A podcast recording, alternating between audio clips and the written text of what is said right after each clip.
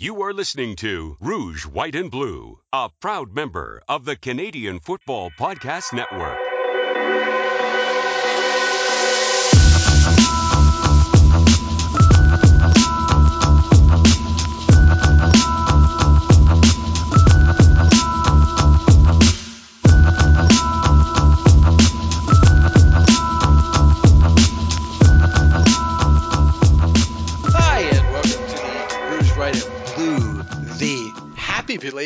Canada Day slash Happy U.S. Independence Day edition. I'm Os Davis. I'll be your co-host for the show, and joining me, as always, is the indomitable Joe Pritchard. Joe, how's it going? I don't think I've ever been called that before. You like that? That was that's pretty good. I think huh? I That do. was- I think I do. Okay.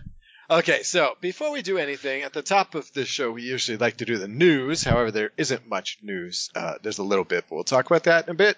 However, the big news, I think, of the week, Joe, is 444. 444. We had Josh Smith of Podski Wee on last week, and all three of us nailed all four of these games. Got to admit, wasn't too tough. Four home teams, three of which had double digit point spreads at the sports book. Took a bit of a miracle slash collapse in Calgary, but you're feeling good about yourself, Joe, right? You played all these on Pick'em, right? Oh, of course. Nice, nice. And actually, I'm getting I'm getting into the bad habit of literally doing it as we are talking about the uh, talking about them, so I don't forget to enter them. Well, at least you remember to do it, man. It's like half the time I forget. It's a simple thing, and yet I forget to do it. It's like I'm, I'm sick. I got this mental block about it. Probably because I took such a bath two years ago. In any case, all right, let's talk about some of these games this week during the Canada Day weekend up there. And by the way, I just okay, I'm gonna pick this knit right up. Okay, Calgary Day, right? Red and white everywhere. You know, every team on the sidelines has red and white decor and clothing and whatnot, right? And yet, and yet, the Calgary Stampeders come out there in the red and the black. Ugh! Why not red and white, Calgary? In any case, that's a small nitpick. I, I, I just, I got this thing about their red and black uniforms. Anyway, Let's talk about this first game, which we figured would be the game of the week going in, which uh, the forecasters had as the closest game of the week coming in, and which my co-host Joe is very happy about. Winnipeg Blue Bombers 28, Edmonton Eskimos 21. Now, to use a metaphor from another sport, Joe, I'm gonna I'm gonna serve up the alley oop for you, and you can slam this one home. Uh, have you been haven't you been saying something on this show and on Twitter maybe about the 2019 Edmonton Eskimos and their apparent lack of killer instinct? Kinda. I mean, once in a while. I mean, it, it might come up. Uh, you know, every third sentence or something like that. Yeah, like Edmonton. The reason I picked Edmonton so low coming into the season is because they've had the penalty issues over and over and over again, and there's a combination of that and the fact that I like Trevor Harris as a quarterback, but for some reason. It seems like his teams are a little bit less than they could be when you look at the yards, yards, and the, and compare them comparing them to the score, and we saw a perfect example of this this week. Richie Hall decided to sit back and let Trevor Harris have his short passes, which he is very, very good at and very, very accurate at. The problem in the Canadian game with having the short passing game be your main source of offense is that yes, you're going to get your five yards on first down, and sometimes you get your 10, even your 15 on second down. That's great. But one incompletion can completely screw your drive if that's the way you go. And we've saw that over and over and over again. Three, four, five first downs, just moving right down the field, making it look like the Bombers couldn't stop them, and then the Bombers force one incompletion, and all of a sudden here's Sean Whyte. And that I- happened all game long. I could not figure out what I was watching. I couldn't figure out what I was watching. And and you might also add, you know, to the fact that Trevor Harris, you know, had not exactly what he wanted out there. I mean, his completion rate was only about 65%. So he didn't actually have everything he wanted out there, but on on the middle of the field, on the short yardage plays, yeah, yeah, he picked and chose his spots, right?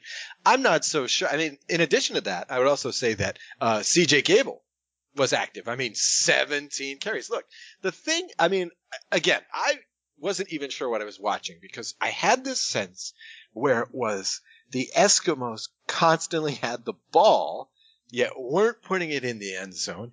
And, you know, the, the, the bombers were winning throughout. We can talk about the bombers momentarily, but jeez. Okay. So then I went and I looked at the numbers on this thing. Have you looked at the numbers on this game, Joe?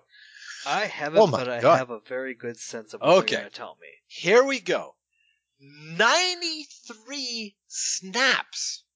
93 snaps Edmonton took. This blows my mind. Okay, that's against 51 for the Bombers. So, my favorite stat, time of possession, would pretty much be what you think, right? It's about 36 uh, minutes, uh, 36 and a half minutes to about 23 and a half minutes. That's like 50% more time Edmonton had the ball.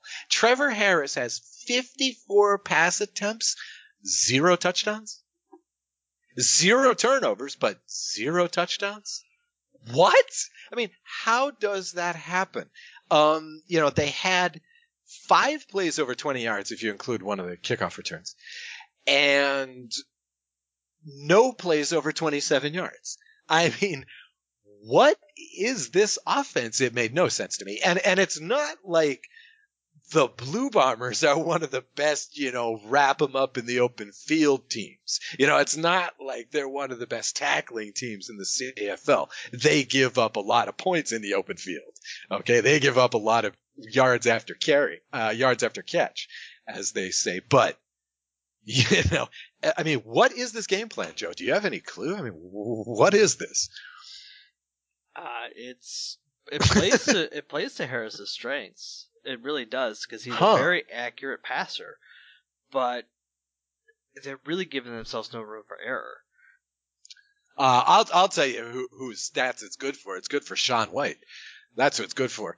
Uh, seven for seven on field goals in this game to account for all the Edmonton points. And again, this blows my mind as well. Um, as for the Bombers, Joe, I, I thought basically, I mean, I know it's foolish, no lead is safe and all that. Um, you know, the Eskimos low watt offense notwithstanding. Uh, but I thought that this 75 yarder to answer the, the field goal, uh, in the first quarter was, was kind of a, kind of a nuke, kind of a nuclear bomb. I never felt the Eskimos were going to get back in it after that. Well, they I mean they clearly got back into it, but uh, I really feel like they were in it the whole way. At the same time, the bombers were able to do what the Eskimos couldn't in just a few in uh, like half the Right. plays. Right. It, it's Right. it's all well and good to move the ball up and down on the field, but the bombers were finishing finishing. Mhm. Uh, one time they finished from a long way away, but they were finishing what they started. Sometimes they wouldn't even get started, but then when they got started, they made something of it. Matt Harris, uh, Matt Harris. I'm sorry. Uh, I was I was com- combining the two here. Matt Nichols just 13 of 21 for just 200 yards, but three touchdowns. That's got to be some kind of weird efficiency statistic right there. Andrew Harris 41 41 yards rushing, only 58 total yards, but a touchdown. Crazy. You know, again, it's one of those situations where if I tell you this before the game, do you think the Bombers win? The answer is hmm, probably not. I mean, to think that your opposing quarterback could take 52 pass attempts and you lose is pretty amazing. Um, well, did you- actually, actually, I find that teams when they throw the ball up that often are usually trying to catch up. Well, they're playing from behind, Yeah. but uh, from your perception, they were never really out of it. I, ne- I mean, I never really thought they were in it after the end of that first quarter. But, you know, I guess on the scoreboard, they were still in it. They even made it a little bit close in the third quarter. Uh, no, I'm sorry, in the, yeah, in the third quarter, I guess. Uh, but I don't know. I don't know. I was just, I was just never buying it. So, what do you like about your bombers in this game? What do you like about them going forward? Because obviously, very low statistic, high efficiency game. Well, that's exactly it. They were able to be efficient and they made the most of the few opportunities they were getting. Uh, the defense played pretty well. Uh, it was clearly a scheme thing in my pers- in my mind anyway, to let Harris have the short passes uh, throughout the game, really. Uh, but they were able to make tackles. They didn't let a guy catch a ball Right. five yards downfield and turn it into a 45 yard gain. Right. Which they've often done in the past. Oh yeah, they were Yeah. they were locked down on that, and they made Harris have to be perfect. And Harris wasn't perfect, so they weren't scoring touchdowns. Now they get Ottawa next week, and Ottawa is capable of big plays. So they'll have to adjust that game plan a little bit. Oh, absolutely. But here's here's another thing I wanted to point out too. Uh, penalties. 13 for Yes. 139 for Edmonton. Uh, only four on offense, so not too many drive killers, uh, but enough on defense to really help the Bombers move the ball down Right. the field that one time, or early in the game.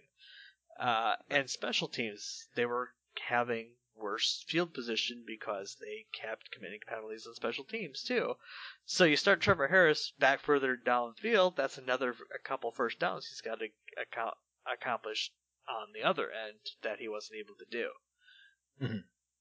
If I recall correctly, on three of the four drives on which the Bombers scored the touchdown, there was a key penalty, if I recall correctly. Um, so yeah, yeah, yeah. Penalties ate them up uh, this week. Yeah. So you can see you could see that Edmonton's clearly a very talented team, and if they clean this up, they're going to scare the pants off of me. But until they do, uh, it's just one of those things where it's like you could be a lot more than you are right now, and some people point the blame at the coaching staff, some people point the blame at the players. If they can get it cleaned up, they're in good shape. If they don't, we're going to be sitting here talking about them in November going, why are they on the road for the playoffs? well, see, well, see, this is what bothered me though about all this dink and dunk stuff, right? I mean, you've got Kenny Stafford. You went out and got Kenny Stafford. You went out and you brought over Greg Ellingson. Now, now Greg was not a huge yardage guy last season in terms of you know yards before the catch, but geez, he had some nice receptions last year. He had some nice gains, you know, in in a lot of games. You know, these are long uh, route guys here, at least medium route guys. I mean, what the hell are you doing? I'm throwing him 10 and 7 yard passes. But anyway, enough ranting about how badly uh, Edmonton played. They didn't play so badly, just just inefficiently. I would say. Right. They played. They actually the played a very skillful game, Sure. but Yeah. the way that they managed the game was how was how it killed was what killed them. Yeah, And Matt yeah. Nichols could sit there and go yeah, and go joke about the game manager label, but he was Hmm. he was the one that was able to put the ball in the end zone. I don't know if if you play this game five times and put these numbers out there the same way they are, Mhm. Edmonton probably wins three, maybe four, but not to, not this time. All right, so good on the, the Bombers who stay undefeated going into the matchup against Ottawa. Wow, that should be a good one. In any case, here's one that wasn't very good. Hamilton Tiger Cats 41, Montreal Alouettes 10.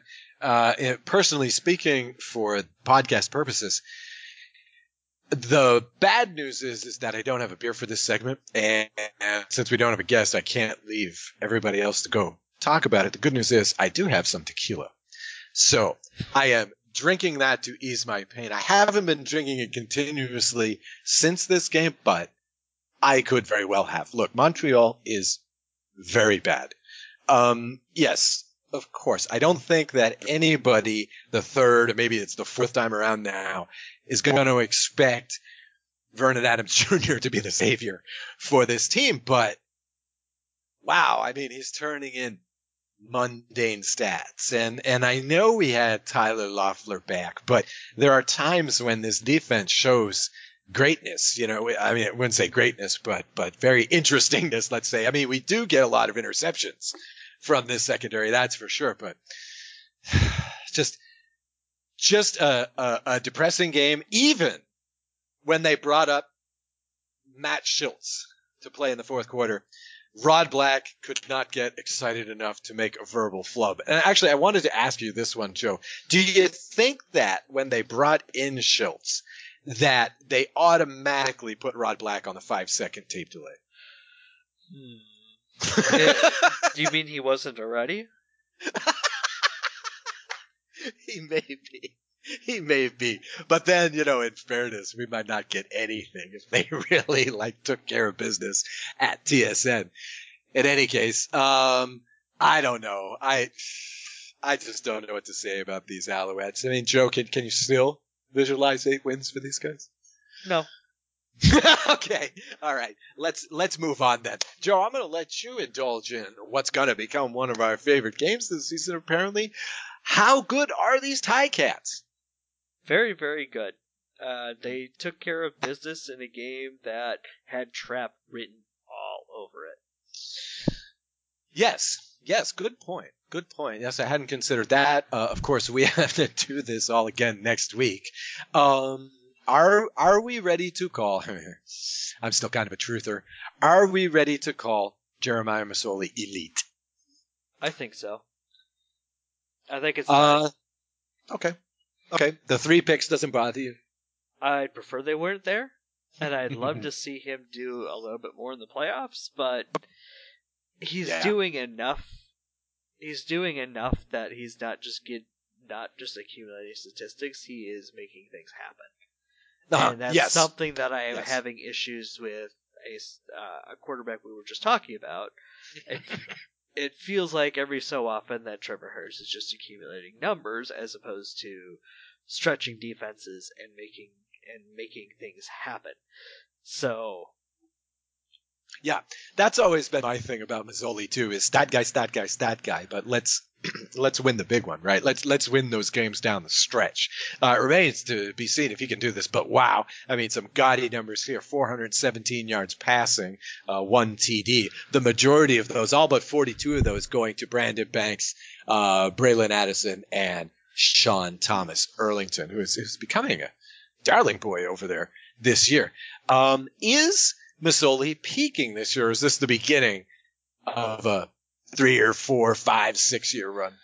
he's still young enough to have a run. I think. Mhm. I don't think it's just going to be a one or two year wonder. Do you think if he if he gets to the Grey Cup this year, even if he wins the Grey Cup this year, be still your beating heart, Joe. I, I realize, but uh, does does he get the tryouts with the NFL teams on the off season? Does he get the practice squad look? I might be too late for that. Hmm. as far as okay. his age goes. Because let, let me check. I feel like he's closing in on thirty, if I'm not mistaken. And I, and with the NFL being the way Yep. they are, Yep. Thirty years old. Yep, they've got a uh, they've got an image in their head of what a quarterback is supposed to be, and a 30 year old from Canada is not what they have in mind when they think about a franchise quarterback.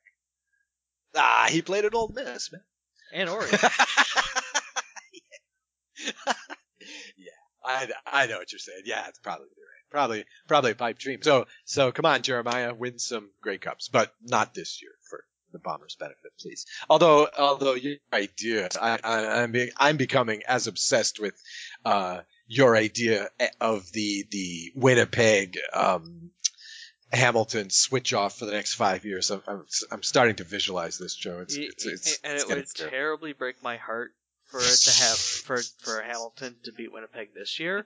But if that meant Winnipeg beat, beat Hamilton next year in Regina, and you told me I could make that call right now, I would so do it because I'd love the Bombers to be the team that won the first preseason game in that new stadium, the first regular season game, the first playoff game, and the first Grey Cup. That would run the gamut, and that we could lord over Rider fans forever. nice. I mean, not that you're motivated by fandom or anything, Joe. No, no, In not at all, case. not at all. No, In any case, game three. Uh, pretty good game. In fact, really good game for about what? Let me do the numbers on this real quick. I think this is about 94, a little bit less, about 93% of the game for BC Lions, who lost to the Calgary Stampeders in Calgary 35 32. Wow. I mean, okay. How awesome was this collapse? by the Lions. I'm going to frame it like that, Joe, because, I mean, yes, we can talk about Mr. Arbuckle's miracle and all that, but I'm biased. I'm seeing this as a total just fail, just malfunction after the three minute warning went off on the part of the Lions. You? Do you see it that way? Isn't this everything we've been talking about with BC all year? With the, it's going to be a slow start. They have a lot of talent and they will make some noise, but they're not ready yet. But they were great the first 57 minutes. Yeah, they were. They were exactly, they were who they thought we were. right? I mean, they were up. Okay. Okay. So, so basically here's my summary of the game, you know, because wow, I was just, th- this was a fun game to watch for me because, you know, this is the BC Lions I've been waiting for. They went up 22 to 1 at one point. Great score, by the way. 22 to 1 at one point. They went into halftime, okay, 22 to 10 after, uh, Stamps put together a bunch of points there at the end. Again, I don't like, I don't think the coaching is organized enough. I think there was some, uh, disorganization going on for, for, for the Stamps to get this many points there on that one touchdown, basically. Uh, okay, so, you know, the third, fourth quarter, they're trading points a little bit, 32-20, you know, BC still got a nice lead. Bo Levi Mitchell gets knocked out of the game, three minute warning. And then, and then Nick Arbuckle takes over, goes nine for nine. Okay, he had 12 snaps. Uh, no, no, no. I think, uh, 18 snaps is, uh, 16 snaps is what I counted at. He went nine for nine on passing. He got sacked once, fair enough. Four rushing plays, all for positive yardage. Uh, one for, one plunge for touchdown. Three penalties called on BC. Two accepted. And, uh, partridge in a pear tree, I guess. But within this drive, within this three minutes, Calgary even ran the onside kick. And, and basically these days, who loses an onside kick? There's another big penalty by BC.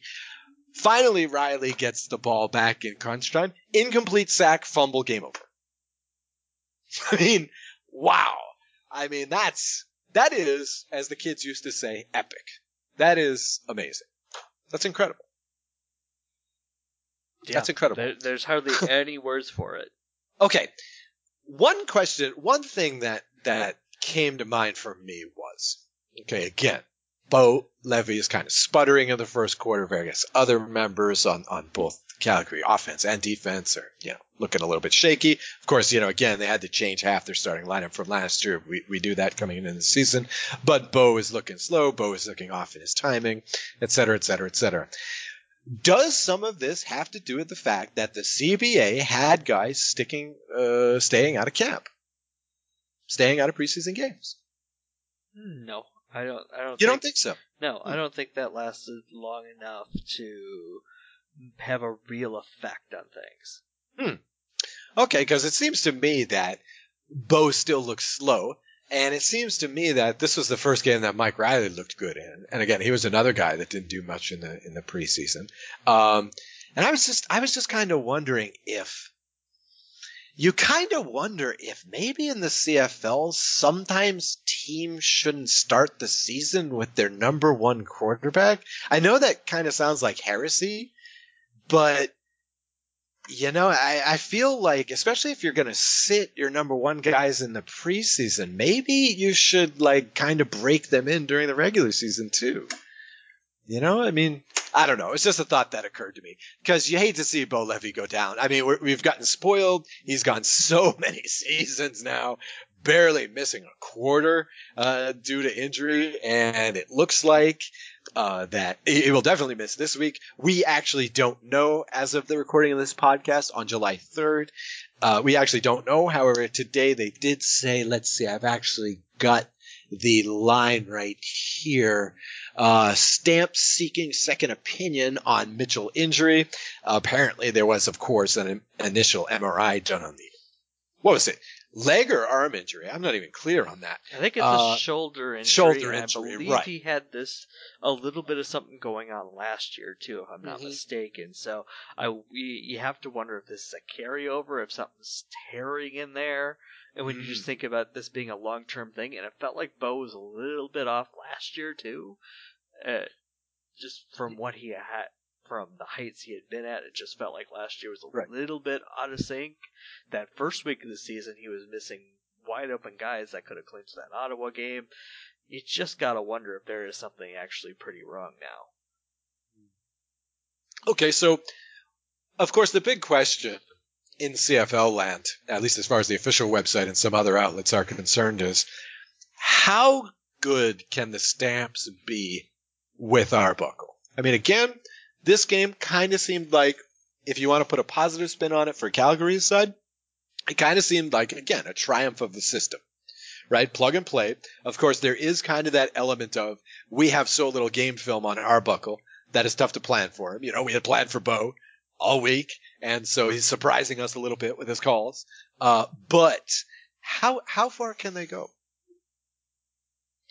Well, are you asking me if Bo is out for a week or out for a month or out for a Well, year? yeah, okay. Let's say let's say they put him on the six game list, right? That's a common thing to do for CFL teams. Let's say they put him on the six game list. We know he's not going to play this week. Uh, the book already likes the Riders over them next week, but we'll talk about that shortly. Um, I mean, like let's say let's say six game six game list.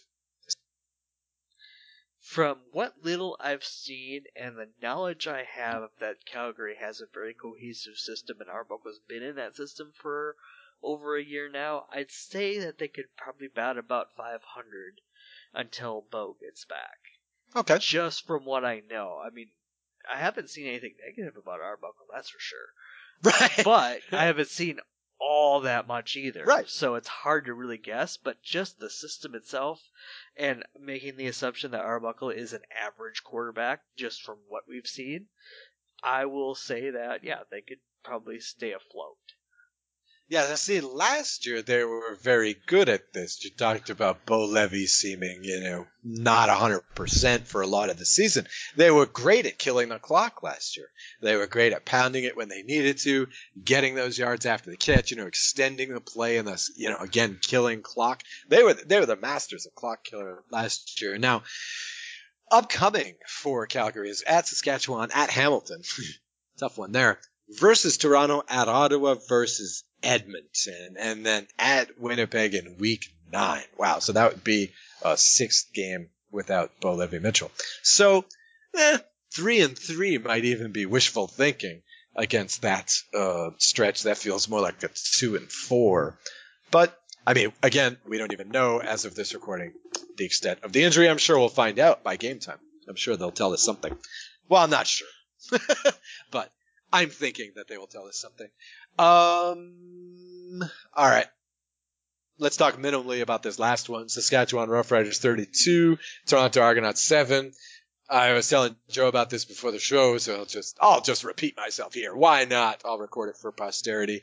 Uh, you know, watching this, uh, I, I was watching it the day after. I was watching it on my ESPN Plus app or my Sling TV or something like that. ESPN three, I don't know, something like that. And uh, you know, so I say I noticed that uh, the time on this thing is like over four hours. And while I was hoping for a masterful quadruple overtime in which Toronto discovers an offense, instead we got the classic lightning delay game. Can I blame this on climate change, Joe? Uh, you can blame it for having the season start as early as it does now. Right. I'm sure that Right. doesn't exactly help the cause on that front. Right. Right. Uh, I do want to make one uh, one correction from earlier. I said the Bombers won the first preseason game at New Mosaic. They actually tied with the Riders, but given Oh. that the Riders didn't win, that's kind of a win for Bomber fans anyway. So I'm It's a moral victory. It's a uh, moral. all I have to say about this game is Toronto is bad. Franklin is hurt. They don't really have uh, much behind him if they had anything to begin with there. It's going to be a long one in Toronto. I'm more worried about the seven win prediction I made for Toronto than I am about the eight win prediction I made for Montreal. Well, let me tell you this. My all-time worst prediction is probably already sealed, and that is there will not be a crossover this season. So I'm ready to throw that one away. I was with, I think, 5% on that one. I've taken a chance. Taking a chance on that one. But I think that is gone and buried, the possibility of that. I just wanted to note that another wacky statistic that last week six of the seven other teams scored more in their single game than Toronto has in both their games uh, this season, and I can I'm sure you don't need to know which team did not meet that 21 total points by the Argonauts. Ooh, the ooh, Argonauts. I know this one. yeah, yeah. It's the Atlantic Schooners. In fact, the uh, in fact, yeah. I mean, to me, the Argonauts are lifeless. They they really have just nothing. And uh, now I guess they have less than nothing with Franklin, probably at least, uh, probably out for next week. I'll, I'll call it. Um, right. I think he Uh, have ended up seen? on the sixth game, so I think he's definitely out. Oh, okay. Oh, okay. Great. Yeah, I hadn't seen that. Um, okay. Uh, can you? I mean, like, like tone down the the fandom to like a an eight. Um, can you say anything positive about the Riders because they're just not blowing me away right now? Well, f- well, here here's something definitely positive for the Riders. They have a backup quarterback that they can rely on. Given that, and I actually asked the Piffles podcast guys this earlier. I asked them if Fajardo is now the starter, or, Mhm. or is, is he now considered the starter, or is he the backup? Because the most popular person in Saskatchewan is always the backup quarterback. But is but is Fajardo so far along now that he's now the starter and the most hated guy in Saskatchewan, or is he still loved? And I'm waiting on the answer for that. But they but in all seriousness, it looks like they have at least something there. I didn't see it. I'll be honest. when he was in Toronto or BC, they always seemed to keep him in the short passing game and the rollouts. Uh, but the last couple games, numbers are starting to spin on the scoreboard. And that's Wow. something that Rider fans probably weren't expecting a whole lot of this year out of their quarterbacks. So if they've got that and they can find that defense again that they had last year, they could be knocking on the door first place eventually here. Wow, Joe, you're out of control now. All right. In any case, let's go. We'll talk next week's games in just a moment. We'll take a break and be right back on the Rouge White Blue CFL podcast.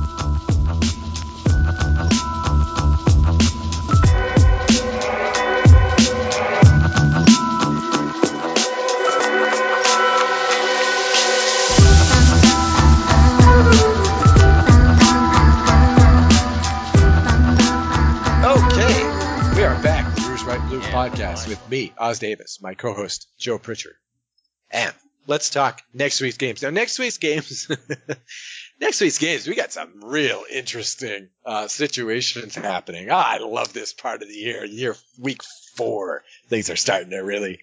The plot is starting to thicken, shall we say, after Canada Day. Right. Take a look at this one. Love this line.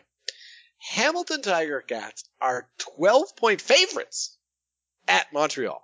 I don't even know what the over under is, but you're tempted to go over based on Hamilton's score alone. I mean, uh, I, I just don't see how Montreal puts up any points.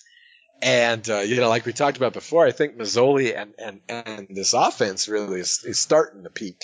I mean, I don't mean like, like for the season, but I mean like, like career wise, you know, they're starting to peak. They're, they're starting to go on a historic arc here, maybe. So, I mean, even in the short term, this is destruction.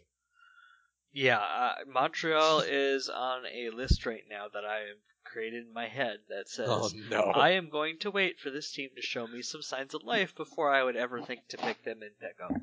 So Yeah. Hamilton it is, and as far as the points go, I don't. I think this is one where the points don't matter. okay, what I mean, honestly, now you're gonna have to do the thing where on Pick'em you pick the points scored in this game. Okay, so what are you gonna go with? Are you doing it right now? Uh, well, let me do that right now. Okay, go for it. How many points? And meanwhile, I'm gonna look at our schedule, the Alouette schedule, and see when they get the Argonauts. Okay. I bet Oh, I just, great! I just, Week eleven. I just stuck Fantastic. my thumb randomly, and it says 48 points. So this will be a 45 to three game. Right. Okay. There you go. See, I guess I was going to ask you, okay, how many touchdowns? And the answer is uh, six is the over/under on touchdown differential in this game, according to the Joe Pritchard Sportsbook.com. Right. Uh, attention, not a real website. Winnipeg Blue Bombers. Now this one blew me away, and I can't wait to hear what you think about this. Winnipeg Blue Bombers, three and a half point underdogs at Ottawa. Now this smells suspiciously like a home team three and a half points. I think Vegas secretly wants to make this a pick 'em. Joe, what do you think about this line? Is this an insult? Nope, that's what I took out of it too. It Vegas is seeing two teams that are uh two they're both two and zero, correct? They both had buys already. Yes. Yeah. Okay, so they're both two and zero, and Vegas is just like, well, we don't actually watch the games, so two Oh, and zero God. what? Two and zero, three and a half. Okay, that sounds good. They know what's going on. They know what's going. They do pretty well at this, man. There's a reason why Vegas stays open 24 hours. That is true. Uh, they got the money. So who are you going with? I'm What- going. what do you say for? I'm going with the Bombers. I, Okay. I just have a lot more faith in how they're constructed than I am in Ottawa. Uh, I, Davis has definitely shown me a little bit of something, especially in week two, but he's still kind of on my let's wait and see list before I get too excited because it's two games and he had multiple chances to take the Winnipeg job, especially when we had a guy named Drew Willy around. So I'm not going to get too overly excited about him uh, until he's shown that he can do this more than a couple times. Okay, well, to make it, I mean, like, like I said, I feel like this is a pick 'em. I'll tell you what, I would not bet this game. I will, I will not bet this game. Uh, in terms of the point spread, I, I just, I, I, it's this, this, this feels like the kind of game where you look back on the season and you go, yeah, yeah, they lost that one. You know, in Winnipeg. Uh, you know, Ottawa's at home. They, they've got off to the hot start. Yeah, they haven't had to play Hamilton yet. They've gotten off to the hot start. You know, I, I can see Winnipeg. I mean, Winnipeg won't go undefeated against the East, right? I mean, they're going to lose like a couple of these games against the East, you would think. So I guess I'll go Ottawa just to make things interesting. I mean, last year, uh, last week we lined up four, four, four, four all the way across. So I'll, I'll go with Ottawa in this game. What the hell? Okay. What the hell? Okay. Ottawa. I have a feeling we're going to disagree on the last one too. So, uh, Ah, probably. all right. So you've got Ottawa. I've got the winning team. What's next? you know what though? You know what though? Okay. If there were a gun to my head and I had to bet, here's how I bet this one. I would take uh, Ottawa to win on the money line because you'll get good odds on that because they're the underdog here. Uh, no, they're not the underdog, but you'll get good odds because it's a pick 'em basically. And then I would take Winnipeg plus the points. That way I could cash in on either one on a close game.